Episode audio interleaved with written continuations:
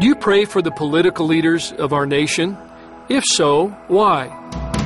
Did you know the Bible is clear about the reason we pray for our political leaders? And the answer may surprise you. You know that in 1 Timothy we are told, first of all, to pray. And in verse 2, for kings and all who are in high positions. But notice the next phrase, that we may lead a peaceful and quiet life, godly and dignified in every way.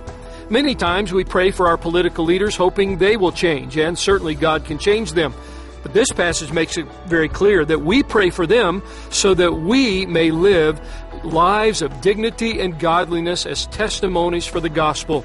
Again, I'm reminded that as we pray for revival and pray for our nation, we need to first and foremost expect that God is going to change us. This is Daniel Henderson with Strategic Renewal on behalf of OneCry.com.